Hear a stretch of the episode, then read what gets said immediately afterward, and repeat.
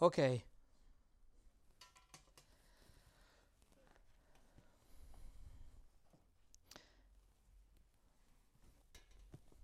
Je vous invite à ouvrir la parole de Dieu dans la première épître de Pierre. Première épître de Pierre, chapitre 3. 1 Pierre, chapitre 3.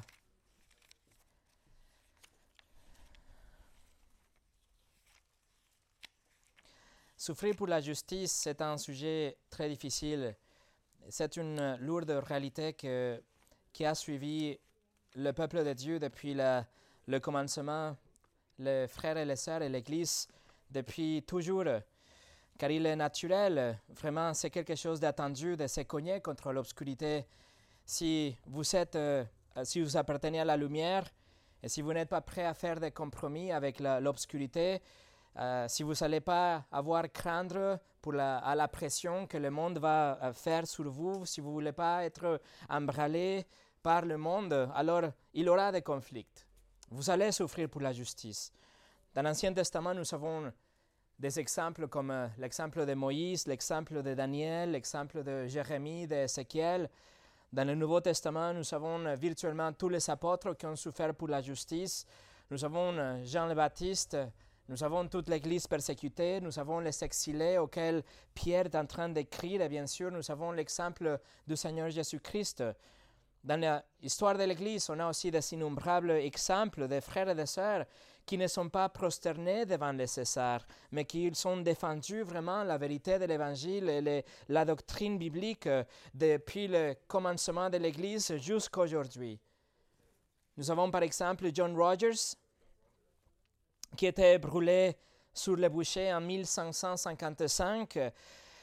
Mais quelques moments avant d'allumer le feu, on lui a offert le pardon aux conditions qu'il renonce la vérité, les croyances bibliques, en condition qu'il s'adhère à l'Église catholique la doctrine catholique. Et bien sûr, John Rogers a refusé catégoriquement. Il est devenu le tout premier martyr dans une liste de 300 hommes et femmes qui ont été euh, martyrisés au cours de trois années sous le règne de la reine, Marie Tudor, plus connue comme Bloody Mary. Avant John euh, Rogers, nous avons aussi euh, Martin Luther qui était excommunié parce qu'il a refusé de se rétracter sur ses écrits par, par rapport au salut par la grâce. Nous avons l'exemple aussi de Jean Calvin en 1536. Il était le pasteur dans une église réformée à Genève et seulement 12 ans plus tard, il est expulsé de sa propre église. Il est expulsé même de la ville de Genève. Pourquoi? Parce qu'il a refusé d'administrer la Sainte Seine aux familles qui vivaient dans l'immoralité ouverte et l'adultère impénitente. Il l'a même menacé avec des épées, mais il a refusé. Il a refusé tout compromis. Il a parti, il a laissé son église, sa, sa ville, euh, son peuple, mais il n'a pas fait de compromis. En 1750, on a l'exemple de Jonathan Edwards aussi, pasteur à Massachusetts pour plus de 20 ans. Et à la fin, il était chassé de son église aussi parce qu'il a refusé d'administrer la communion à non-croyantes. Il était voté et éliminé de son église à 90 votes contre 10. Mais Edwards, il n'a pas laisser que cette intimidation vienne euh, changer euh, sa conviction biblique. Il a resté ferme dans sa conviction qu'il avait aussi. Et nous pouvons passer des heures et des semaines et des mois en parlant de, de hommes et de sœurs fidèles, des gens qui ont euh, tenu ferme qui ont souffert pour la justice parce qu'ils ont refusé de faire tout compromis, car ils connaissaient la vérité. Ils ont refusé de faire toute alliance impie, comme on a vu la semaine passée. En 2021, pasteur canadien James Coates, il était impressionné parce que, il a, euh, parce que la province avait décidé que les églises ne devraient se réunir qu'à 15% de leur capacité. Mais pasteur Coates, il a refusé. Pourquoi? Parce qu'il savait que les Écritures prescrivent le rassemblement des saints. Donc, euh, il a continué à se réunir en tant qu'une église et il a passé 35 jours en prison. La parole de Dieu a pour but de nous instruire avec la vérité biblique, mais pour que nous soyons prêts à dénoncer l'erreur. La théologie et la doctrine qu'on trouve ici, c'est pour qu'on puisse appeler les autres à la lumière, mais aussi pour pouvoir repeler les ténèbres et les dénoncer aussi. Mais pour que quand le temps arrive, on arrive nous-mêmes aussi à rester fermes en sachant que nous allons souffrir pour la justice. La semaine passée, c'est ce qu'on a vu. Dieu, à travers le Saint-Esprit, à travers Pierre, euh, il a dit que quoi qu'il arrive, nous, devons être prêts pour souffrir si on va garder la doctrine biblique. Et il a dit que nous sommes bénis. Si notre tour arrive, nous sommes bénis parce que nous allons euh, euh, tenir et garder la doctrine et la vérité de la Bible. Nous ne devons pas avoir peur. Nous ne devons pas nous sentir secoués, mais on doit tenir ferme, car Dieu déclare que nous sommes bénis, nous sommes en train de soutenir la vérité. Et aujourd'hui, dans notre texte, le Seigneur continuera à nous instruire. Il va nous dire comment nous devons réagir dans ces occasions-là si c'est notre tour de souffrir, comment nous devons être cohérents avec l'héritage que nous avons de toute l'histoire de l'Église, de nos frères et nos sœurs qui ont souffert avant nous, qui ont défendu la vérité, qui ont refusé de faire des compromis, et être prêts si c'est notre tour pour euh, souffrir pour la justice. C'est ce qu'on va voir aujourd'hui. Mais avant de commencer, on va prier. Seigneur, c'est avec beaucoup de révérence et de crainte qu'on euh, survole ce sujet de la souffrance. Et c'est avec un grand respect pour toute cette histoire de martyrs qui ont passé, qui ont venu avant nous, Seigneur, qui ont euh, contemple la souffrance, que ça peut que ça arrive dans notre vie. Nous ne savons pas, nous ne savons pas dans quel degré ou dans quelle situation, de quelle mesure, mais nous savons, Seigneur, qu'il y a un contraste entre la lumière et les ténèbres. Seigneur, je te en supplie que ce soit à travers ta parole que nous, puissions être prêts, que tout nous instruit et nous comble de ton esprit pour pouvoir être prêts si ça arrive dans notre cas. Seigneur, bénis la prédication de ta parole aujourd'hui, même si le, le sujet n'est pas facile à prêcher ou entendre. Seigneur, que ta parole sorte en puissance et que soit reçue avec un cœur ouvert. Au nom de Jésus. Amen. Et le message d'aujourd'hui s'appelle Soyez toujours prêts. Et nous allons lire notre texte que c'est 1 Pierre chapitre 3 euh, euh, à partir de verset 13 jusqu'au verset 17. Mais aujourd'hui, on va nous concentrer sur le verset 15 et 17, 15 à 17. Donc 1 Pierre 3, verset 13 au 17. Et qui vous maltraitera si vous êtes zélé pour le bien? D'ailleurs, même si vous souffrez pour la justice, vous seriez heureux. N'ayez d'eux aucune crainte, ne soyez pas troublés, mais sanctifiez dans vos cœurs Christ le Seigneur, étant toujours prêt à vous défendre avec douceur et respect devant quiconque vous demande raison de l'espérance qui est en vous, ayant une bonne conscience, afin que là où il vous calomnie comme si vous étiez des malfaiteurs, ceux qui décrivent votre bonne conduite en Christ soient couverts de confusion, car il vaut mieux souffrir, si telle est la volonté de Dieu, en faisant le bien qu'en faisant le mal. Regardons ces versets sous quatre rubriques qui sont vraiment les quatre actions qu'on trouve dans ces passages. Nous avons premièrement sanctifié Christ le Seigneur. Numéro deux, nous avons Soyez toujours prêts. Numéro 3, ayez une bonne conscience. Et numéro 4, souffrez en, faisant le bien. Souffrez en faisant le bien.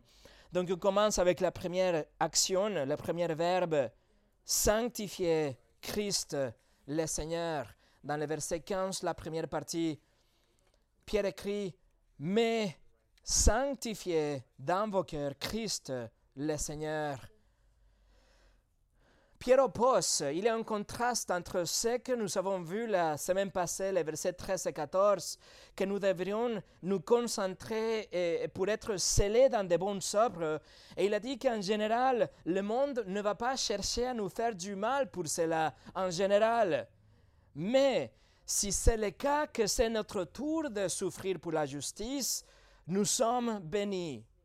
Et à partir de Esaïe chapitre 8, il nous a déjà encouragés à ne pas craindre l'intimidation du monde et refuser de faire des alliances impies avec les autres, avec ceux qui vous menacent et vous pressent pour faire des compromis. Pierre dit ici, ne fais pas ça. En lieu de ça, sanctifiez dans vos cœurs Christ le Seigneur. C'est la prescription ici en lieu d'avoir peur, en lieu de faire des compromis, sanctifiez dans vos cœurs Christ le Seigneur. Et ça, c'est pas évident, mais il s'agit aussi d'une citation, ou une référence plutôt à Esaïe chapitre 8 qu'on a vu la semaine passée. Écoutez ce que Esaïe 8, verset 13 dit. C'est l'Éternel des armées que vous devez sanctifier c'est lui que vous devez craindre et redouter. Le prophète Esaïe écrit qu'il y a seulement un seul, qu'il y a un seul Dieu qui est le Saint. On vient de chanter, il est Saint, Saint, Saint. Esaïe nous dit, c'est Yahweh, l'Éternel, le Seigneur des armées. Et pourtant, le Saint-Esprit inspire Pierre dans ce texte pour remplacer, pour prendre ce texte d'Esaïe, remplacer le nom divin de Dieu avec le nom de Christ, le nom de Jésus. Cela affirme la divinité de Christ et aussi la haute christologie de Pierre. Il échange le nom l'Éternel ou l'hébreu Yahweh avec Jésus en disant que c'est seulement lui qu'on doit sanctifier dans nos cœurs. L'idée ici, c'est que quelle que soit l'attaque dont nous sommes l'objet, quelle que, soit la, brutalité ou quelle que soit la menace, l'intimidation qui vient chez nous, ce n'est pas à eux qu'on doit avoir peur, ce n'est pas à eux qu'on doit craindre, ce n'est pas à eux qu'on doit obéir, on doit se soumettre, mais c'est au Seigneur Jésus et seulement lui qu'on va sanctifier dans notre cœur. Pierre instruit ici qu'on doit sanctifier et il, écrit dans l'impératif, c'est un ordre. Et le mot qu'il utilise, c'est le même mot que le Seigneur Jésus utilise dans la prière de Matthieu chapitre 6, verset 9. Jésus dit, Voici donc comment vous devez prier.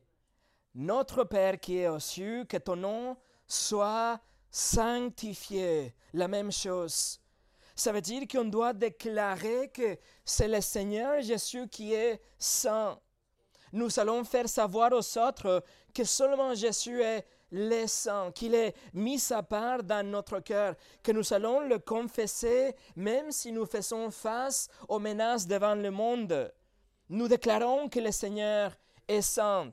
Si Pierre a dit que nous sommes une nation sainte, ça veut dire qu'on va maintenant déclarer qui est le Seigneur de cette nation sainte. En même temps, sanctifier, l'action de sanctifier Christ, euh, ça veut dire mettre à part quelqu'un, ça veut dire consacrer quelqu'un ou quelque chose. Et dans le contexte, ça veut dire qu'on va mettre à l'écart toute chose, toute autre chose. Et on va laisser que Jésus soit celui qui règne dans notre cœur. On va faire que ce soit seulement Jésus qui est assis dans le trône de notre cœur comme il se doit. C'est ce que ça veut dire sanctifier Christ dans notre cœur.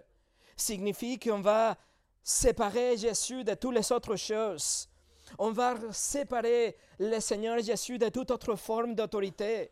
Ça va être seulement lui, notre seule forme de provision. On va nous séparer, séparer le Seigneur Jésus de toute autre forme d'évasion.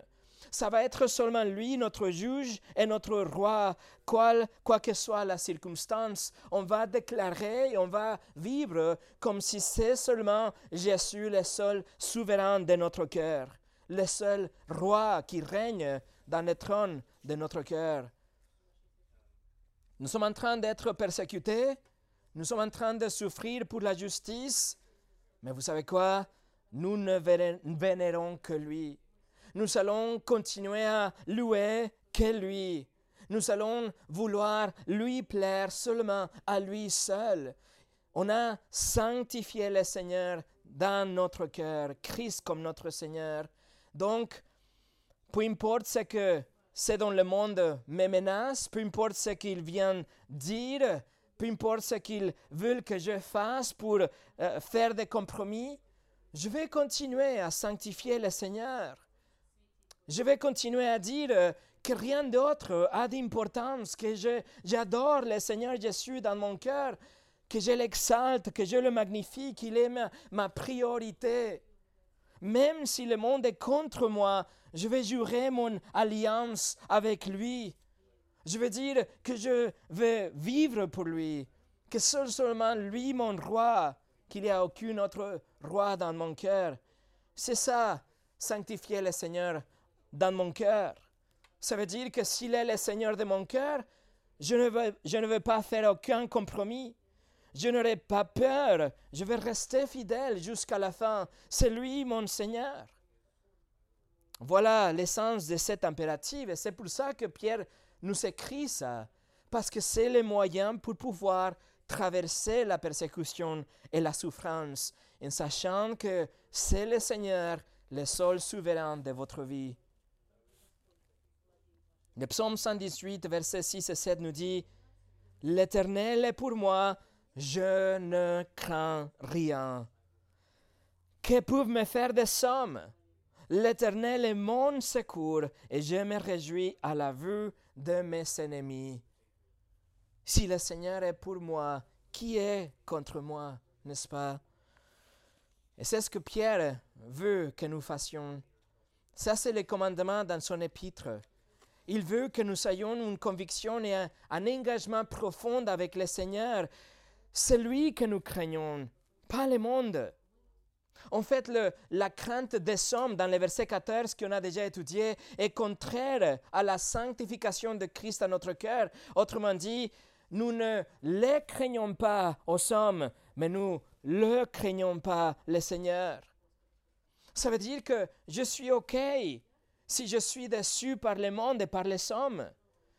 Ça me va, c'est OK si je serai marginalisé par le monde, si les autres vont penser que je suis fermé dans mon esprit, s'ils vont nous appeler des fous ou des fanatiques ou toutes les choses ensemble. Mais si Christ est le Seigneur de notre cœur, c'est seulement lui qu'on va suivre. C'est ce que Pierre écrit, sanctifiez Christ comme Seigneur dans votre cœur, dans le verset 15. Et comme vous le savez, le cœur, c'est le siège de, la volonté, c'est le noyau de la personne, c'est la vraie personne, on va dire, c'est le vrai vous. Donc, Pierre n'appelle pas ici un engagement seulement intellectuel qui va répéter et affirmer les vérités de Jésus, mais c'est vraiment un engagement profond. C'est de, vivre, de savoir que c'est le Seigneur, Jésus le Seigneur de ma vie. Il est le Seigneur de notre cœur. Et lorsque les autres, ils viendront et vont essayer de prendre la place dans mon cœur, s'il y a des autres personnes ou des autres choses qui essayent de prendre le trône de mon cœur, alors je ferme le portail et je dis que le roi est déjà là, que son règne n'est pas limité par le temps comme le règne de tous les royaumes du monde, que son royaume n'est pas soumis aux sélections, que sa majesté n'est pas complètement incomparable avec tout ce que le monde peut m'offrir, que le Seigneur ne va pas abdiquer jamais de son trône, qu'il est le Seigneur aujourd'hui, qu'il le fera, il, le sera pour toujours. C'est ça, déclarer de, de l'endroit le plus profond de notre être, avec une conviction vraiment que le Seigneur Jésus est le Seigneur des Seigneurs et le Roi des Rois, qu'il est le souverain sur toutes les choses, par-dessus de toutes les choses, et que si la souffrance nous frappe, ce n'est pas quelque chose qui s'est échappé à la volonté du Seigneur, mais qu'il il l'a permis, et donc je la reçois. Je ne cherche pas la souffrance, mais si elle arrive, Jésus-Christ est souverain, et il a permis que la souffrance arrive. Regardez le verset 22 et voyez une vérité. Comment pouvons-nous ne pas lui faire confiance? Le verset 22 nous dit, nous dit toutes les choses. Nous dit, il, Jésus, est à la droite de Dieu depuis qu'il est allé au ciel et que les anges, les autorités et les puissances lui ont été soumis. Mes amis, toutes les choses sont régnées par le Seigneur Jésus-Christ. Il faut savoir cela.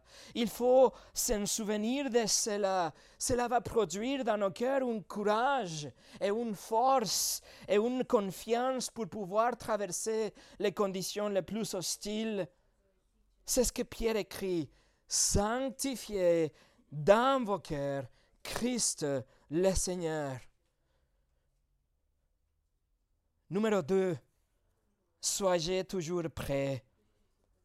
Le verset 15 nous dit, mais sanctifiez dans vos cœurs Christ le Seigneur, étant toujours prêt à vous défendre avec douceur et respect devant quiconque vous demande raison de l'espérance qui est en vous. Pendant la souffrance, pendant la persécution, non seulement on doit sanctifier le Seigneur dans notre cœur, mais aussi, mais aussi on doit être prêt à défendre notre espérance. C'est un autre impératif de Dieu à travers Pierre. Et le mot pour défendre, c'est le grec apologia, d'où on tire le mot apologétique que vous connaissez bien. C'est un mot qui littéralement ça veut dire une défense, c'est une défense formelle, c'est défendre quelque chose devant un tribunal. C'est une explication rationnelle, c'est une explication avec des arguments réfléchis. Donc vous voyez, le christianisme, ce n'est pas une foi aveugle. Ce n'est pas un style de vie ou des expériences qu'on vit ici pendant notre séjour sur la terre, mais c'est quelque chose de logique. C'est quelque chose où on peut réfléchir. C'est quelque chose qu'on peut communiquer d'une façon verbale. On peut expliquer notre foi à quelqu'un. En fait, Paul utilise le même mot dans 2 Timothée 4, 6, où il fait référence à sa défense devant un, dans un contexte juridique. La même chose dans Actes chapitre 25, verset 16, c'est une défense juridique c'est une défense avec des arguments. On doit, on doit presque convaincre les jurés. Voilà, donc euh, c'est euh, euh, intéressant aussi que Pierre utilise aussi la, cet mot pour dire que l'Église de Pierre est soumise à un procès judiciaire quotidiennement. C'est tous les jours qu'un croyant doit défendre sa foi devant une société antichrétienne. Dans Philippiens 1.6, le même terme est utilisé d'une façon plus informelle. Paul écrit Quelques-uns, il est vrai, prêchent Christ par envie et par esprit de dispute, mais d'autres le prêchent avec des dispositions bienveillantes. Ceux-ci agissent par amour, sachant que je suis établi pour la défense de l'évangile. Apologie, le même concept, c'est une défense, rationnelle avec des paroles.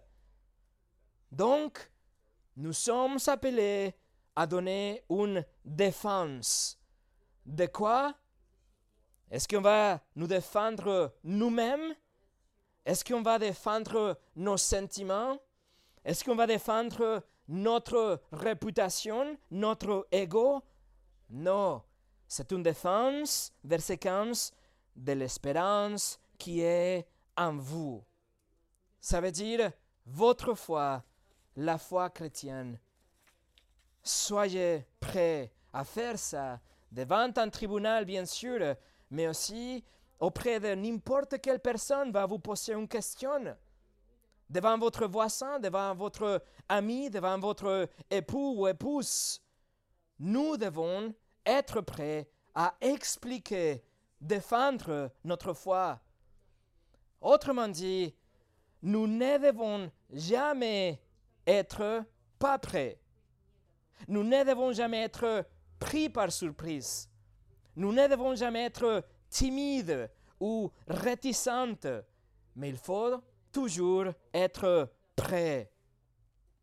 Pierre écrit, soyez toujours, euh, toujours prêts. C'est référence non seulement à un tribunal, mais aussi il écrit que c'est devant quiconque.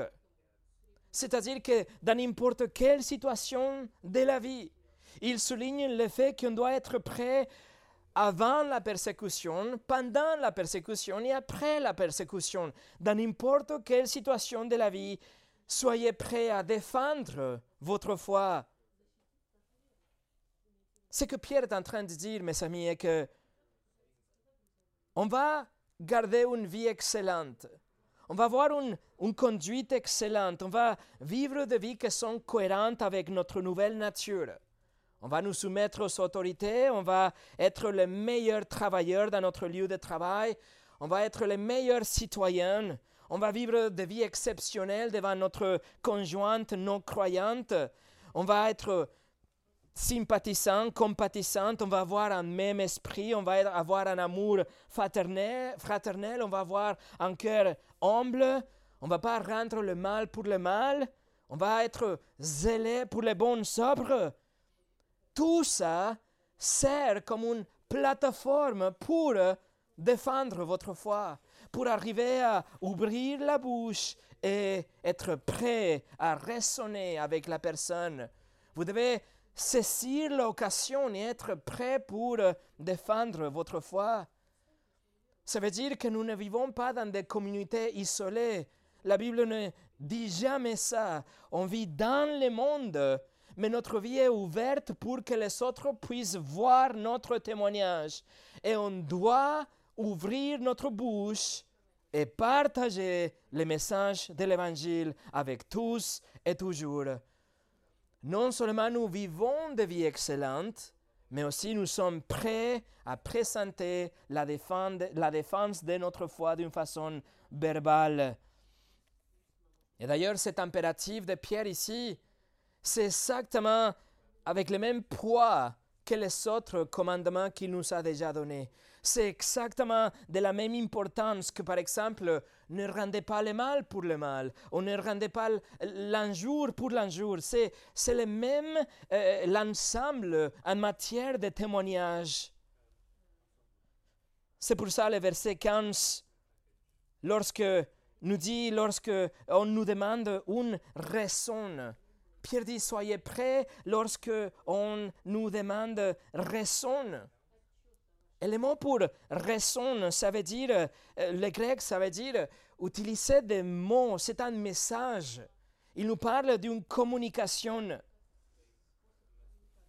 Il faut comprendre que si vous vivez de, une vie pieuse, si vous êtes gentil avec votre ami, votre boisson, et il ne reçoit pas l'évangile, alors il finira en enfer.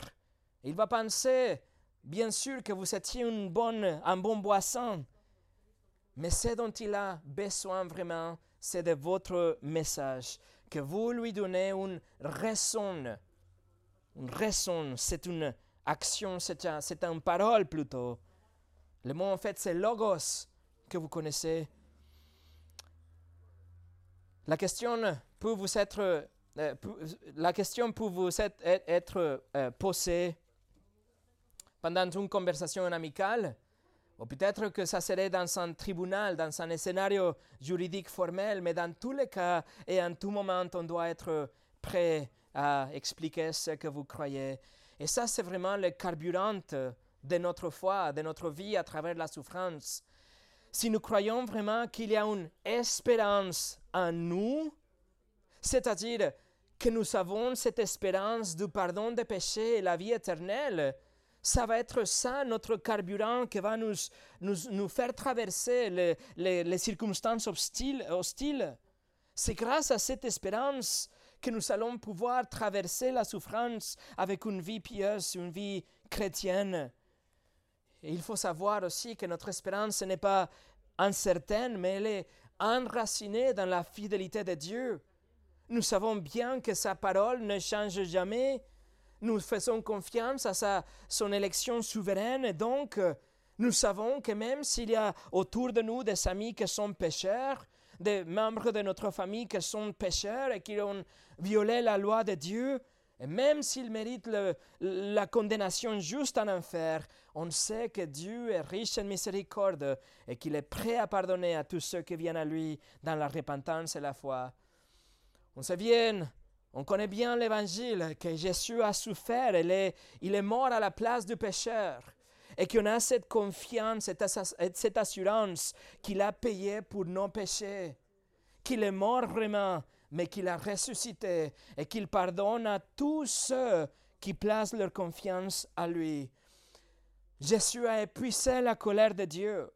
Il a ressuscité. Il assure aussi une résurrection corporelle à vous et à tous ceux qui ont décédé avec Jésus dans leur cœur tous ceux qui ont venu avec la repentance et la foi en lui.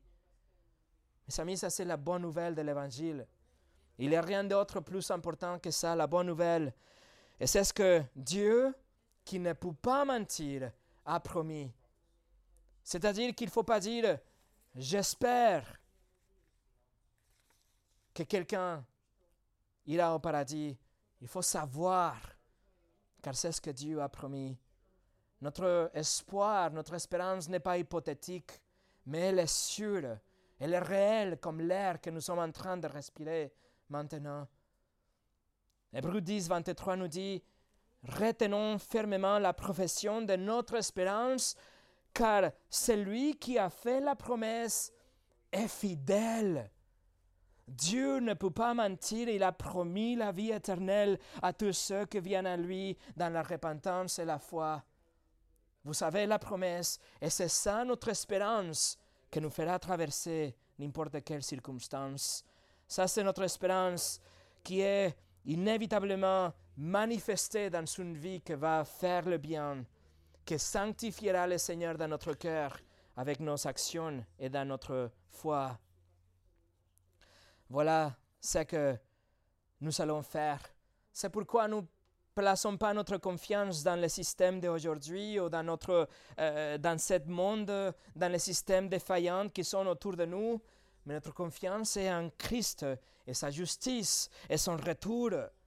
L'espérance d'appartenir au Seigneur Jésus-Christ, le bon berger, et se confier à lui, à son amour souverain, à ses soins et sa protection, même pendant la souffrance et la persécution. Mes amis, voilà la théologie appliquer. C'est comme ça qu'on vit la doctrine qu'on a appris, même si c'est Nero qui est en train de nous persécuter. Mes amis, soyez toujours prêts les commandements de Pierre, les commandements de Dieu. Révisez les vérités de l'Évangile. Révisez dans, votre, dans vos pensées ce que vous croyez. Révisez la vérité de l'Évangile. Assurez-vous bien que vous comprenez vous-même ce que vous professez. Prêchez à vous-même l'Évangile quotidiennement. En fait, imaginez-vous, si vous n'arrivez pas à articuler l'Évangile, si vous ne pouvez pas reproduire le message de l'Évangile et le présenter à quelqu'un ou à vous-même d'une façon logique, si vous ne pouvez pas l'expliquer vous-même ou euh, l'expliquer à votre ami, à quelqu'un d'autre, si vous, vous ne pouvez pas montrer à quelqu'un pourquoi vous croyez ce que vous croyez, alors, lorsque la persécution survient et que votre foi est, remise en question, et que votre foi sera attaquée, et que vous subissez des pressions, alors votre foi ne survivra pas, et vous non plus. Vous pouvez suivre ici la classe des fondements de la foi, par exemple. Nous vous encourageons à lire votre Bible quotidiennement On vous encourage à écrire des questions, à poser des questions. Essayez de formuler euh, avec vos propres mots ce que vous avez compris, ce que vous croyez. Et souvenez-vous que la vie que vous menez aujourd'hui, qui est destinée pour attirer les autres à l'évangile, est destinée pour qu'à la fin de compte, vous arriviez à partager et défendre votre foi. Spurgeon a dit, nous voulons des étudiants de la Bible qui soient des chrétiens, des hommes qui non seulement croient à la vérité, mais qui ont de bonnes raisons d'y croire. Nous voulons des hommes capables de répondre à l'erreur par l'argument c'est écrit et capables de défendre la vérité à tout prix en utilisant des armes tirées de l'arsenal du livre inspiré de Dieu. Nous devons être prêts. Nous devons être toujours motivés et prêts. Par contre, regardez le verset 15 Pierre nous dit l'esprit de cette défense. Il nous dit dans la euh, deuxième partie de verset 15, étant toujours prêt à vous défendre avec douceur et respect. Premièrement, douceur. Douceur. Le mot dans le grec, ça veut dire la puissance sous contrôle.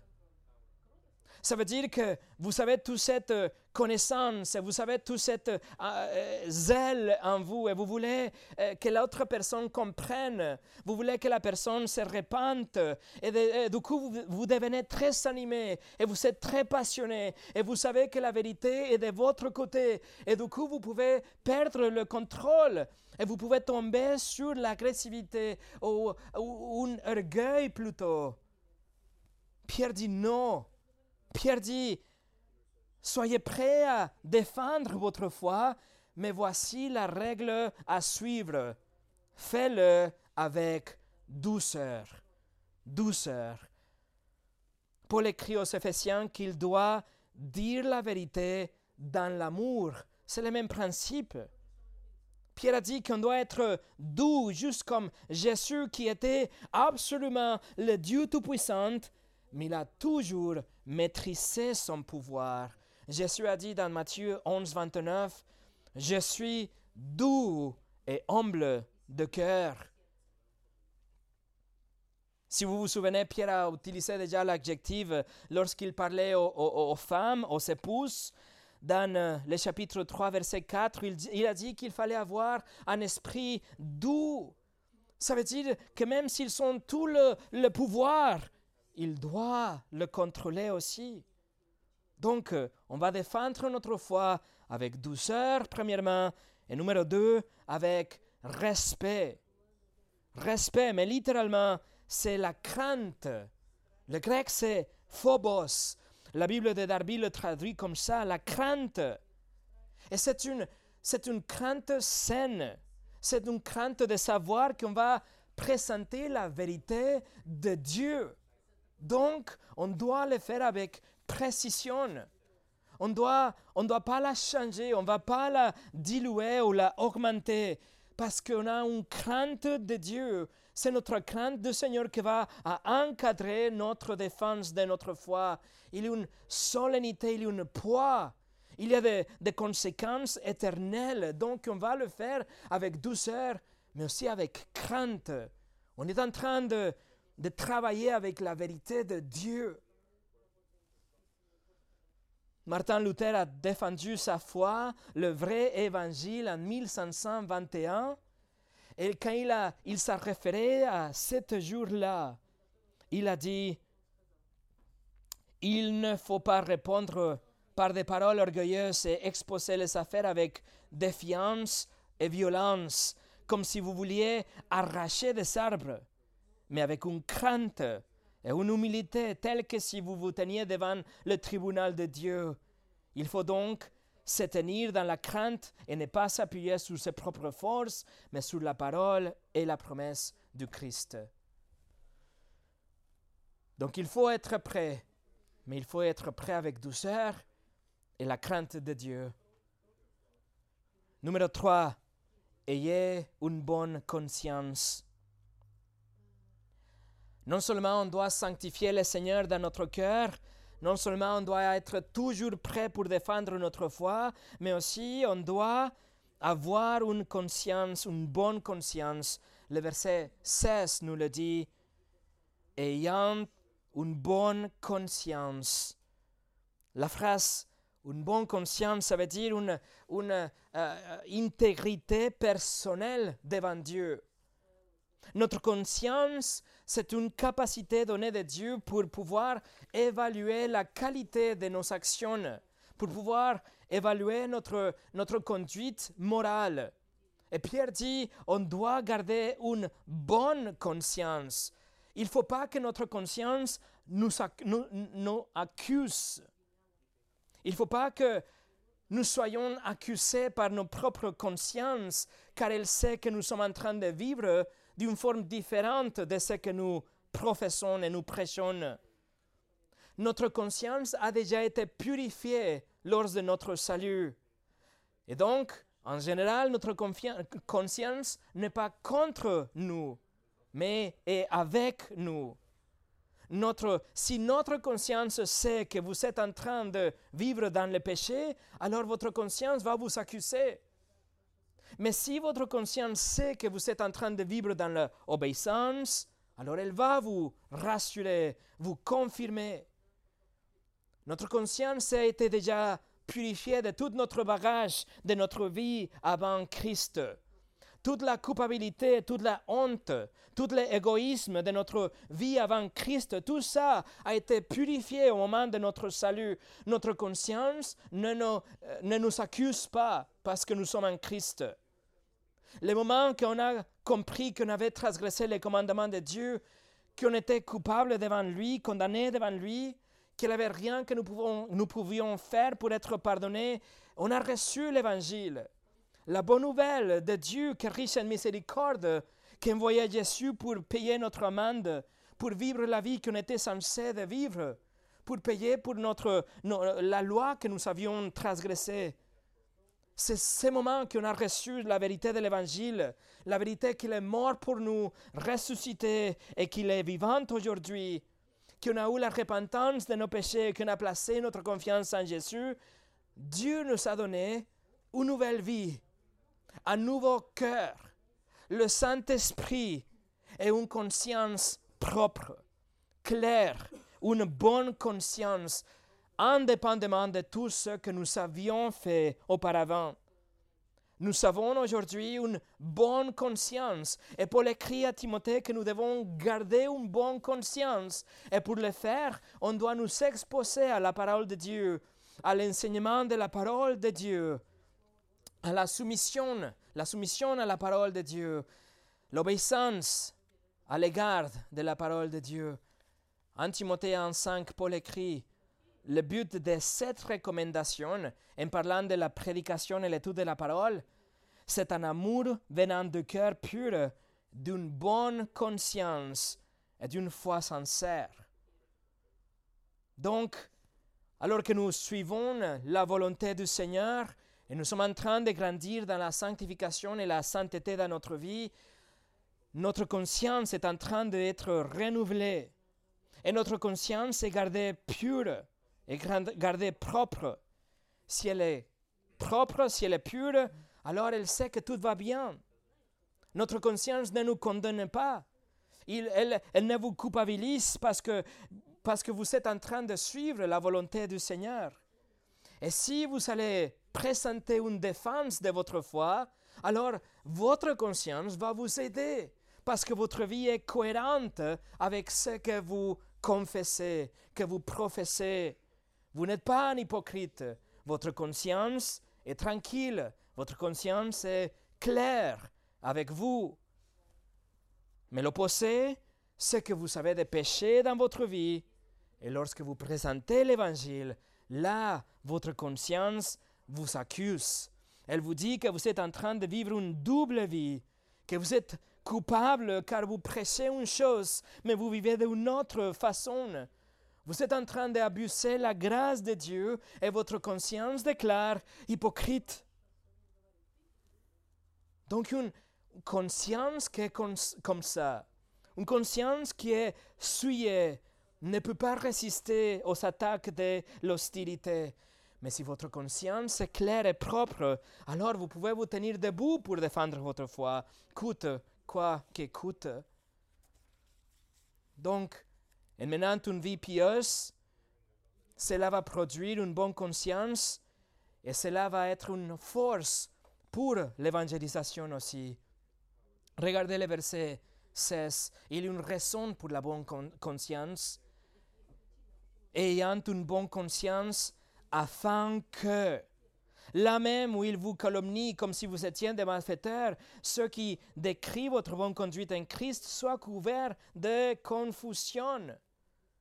Ceux qui vous calomnient, ceux qui parlent mal de chrétiens seront couverts de honte, car il se révélera que ces accusations sont de fausses accusations. Et Pierre utilise un mot très curieux ici, traduit comme calomnie. C'est un mot qui est onomatopéique, ça veut dire qu'il ressemble à sa signification. Littéralement, le mot derrière, c'est selon le babillage ou selon le bla bla bla, selon le n'importe quoi qu'ils vont dire. Les non-croyants, ils porteront des accusations qui sont fausses contre vous. Et n'importe quel bla bla bla, ils vont vous accuser, ils vont vous, vous abuser verbalement, tant que votre vie est consistante et cohérente avec les messages que vous prêchez, ils seront confondus, le verset 16 nous le dit. Ils peuvent, ils peuvent vous accuser de n'importe quoi, mais gardez votre vie pure. Et regardez ce que, ce que dérange les non-croyantes et qu'il vous, ce que fait qu'il vous dénigre et qu'il vous menace et qu'il vous le maltraite, c'est votre bonne conduite en Christ. Verset 16, la dernière partie. Ce n'est pas qu'ils sont contre les bonnes actions, c'est qu'ils soient faits au nom de Christ. C'est le fait que vous êtes un chrétien que le dérange. Et pourtant, il faut vivre ainsi. Telle est l'exhortation. Il faut vivre ainsi et il faut déclarer que c'est en Christ et pour Christ que nous vivons comme nous vivons aujourd'hui. Et ceci est le sixième et le dernier commandement, la dernière fois dans cet épître que Pierre va parler de ça, que votre vie soit cohérente avec votre identité. Et cela fera que votre conscience soit propre et que tous ceux qui vont vous accuser, ils vont rester dans la honte. Ils resteront dans la honte, soit dans cette vie, soit dans la suivante, mais ils resteront dans la honte. Et pour finir, numéro 4, souffrez pour faire le bien. Verset 17, car il vaut mieux souffrir, si telle est la volonté de Dieu, en faisant le bien qu'en faisant le mal. Pierre présente le lecteur avec douze options. Premièrement, souffrir pour faire ce qui est bien. Si Dieu le permet, il dit, le résultat sera une récompense éternelle. Ou deuxièmement, souffrir pour faire ce qui est mauvais. Et si Dieu le permet, vous allez souffrir, vous allez subir le résultat de la discipline et le châtiment de Dieu. La dernière fois, on a regardé le verset 13 où Pierre fait référence à la improbabilité de subir un préjudice pour faire le bien si nous sommes zélés pour faire le bon sobre. Mais ici, dans le verset 17, Pierre, Pierre dit, si telle est la volonté de Dieu, c'est-à-dire que c'est possible.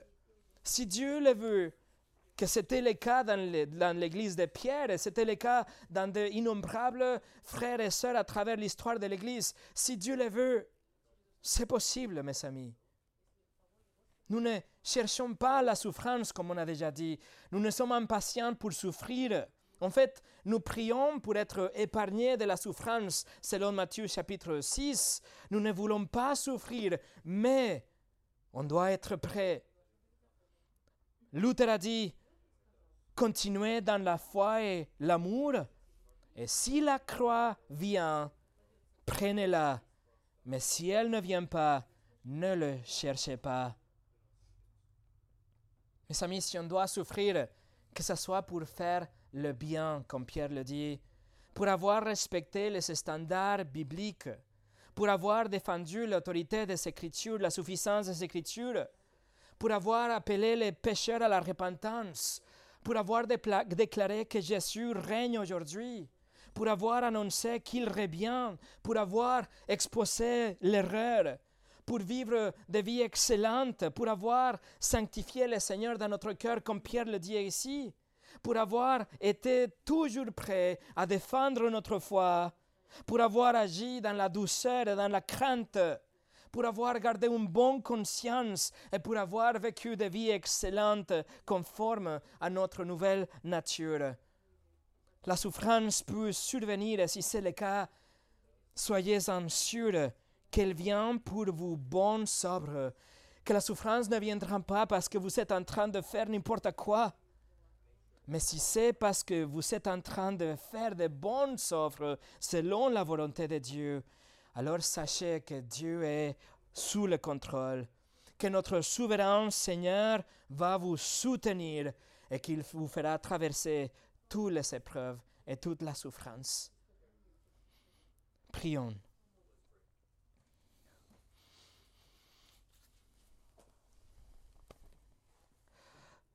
Seigneur, nous ne cherchons pas la souffrance, mais si elle vient, Seigneur, sois avec nous comme tu l'as déjà promis.